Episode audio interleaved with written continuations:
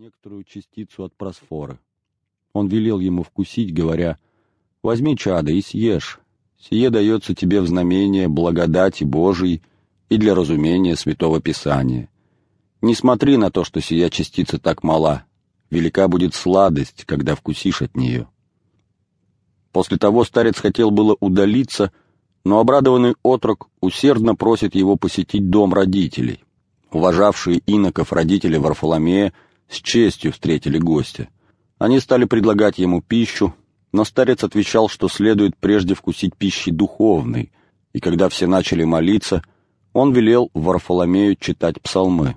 «Я не умею, отче», — отвечал отрок.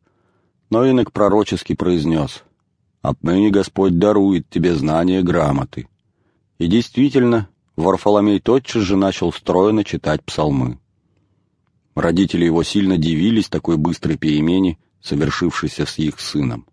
При прощании старец сказал родителям святого, «Велик будет сын ваш пред Богом и людьми, он станет некогда избранную обителью Святого Духа и служителем Пресвятой Троицы». С того времени святой отрок без всякого затруднения читал книги и понимал все написанное в них. Легко давалась ему грамота, ибо Бог отверз ему ум разуметь и Писание. Варфоломей возрастал годами, а с тем вместе разумом и добродетелью. Рано почувствовал он любовь к молитве, с самых юных лет познал сладость беседе с Богом, поэтому так ревностно стал посещать храм Божий, что не пропускал ни одной службы. Не любил он детских игр и старательно избегал их. Не по сердцу ему приходились веселье и смех сверстников, ибо он знал, что тлят обычаи, благи, беседы злы. Твердо он помнил, что начало премудрости — страх Господен, и потому всегда старался научиться сей мудрости. С особенным старанием и ревностью он предавался чтению божественных и священных книг. Благочестивый отрок наложил на себя строгий пост. По средам и пятницам он ничего не вкушал, а в прочие дни питался только хлебом и водою. Не будучи еще в монастыре, он вел иноческую жизнь, так что все изумлялись, видя такое воздержание и благочестие отрока. Сначала мать, беспокоясь за здоровье своего сына, уговаривала его, чтобы он оставил столь суровый образ жизни. Но Варфоломей смиренно ответствовал своей матери. «Не препятствуй мне. Позволь проводить такую жизнь. Не заставляй прислушаться тебя» и мать не желала более препятствовать доброму намерению сына. Так, смиряя воздержанием свою плоть, Варфоломей не выходил из воли родителей.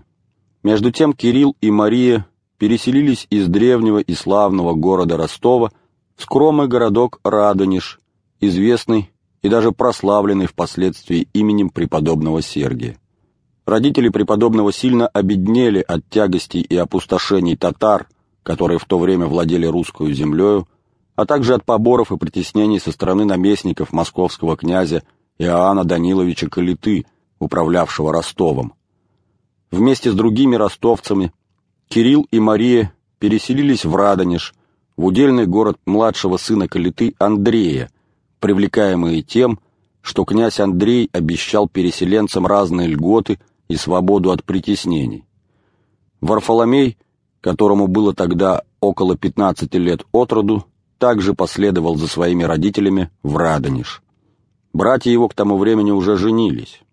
Когда юноше исполнилось 20 лет, он стал просить своих родителей, чтобы они благословили его постричься в иноке. Уже давно стремился он посвятить себя Господу. Хотя родители его и ставили выше всего иноческую жизнь, однако просили сына подождать некоторое время. «Чада, подожди немного», — говорили они сыну. «Ты видишь, мы теперь в старости, в скудости и в болезни, и некому послужить нам. Братья твои женились, у них свои заботы, а ты послужи нам, своим родителям. Проводишь нас до могилы, предашь погребению, тогда и осуществишь свою мысль, исполнишь свое желание». Варфоломей, как покорный и любящий сын, повиновался воле своих родителей — и усердно старался успокоить их старость, чтобы заслужить их молитвы и благословения.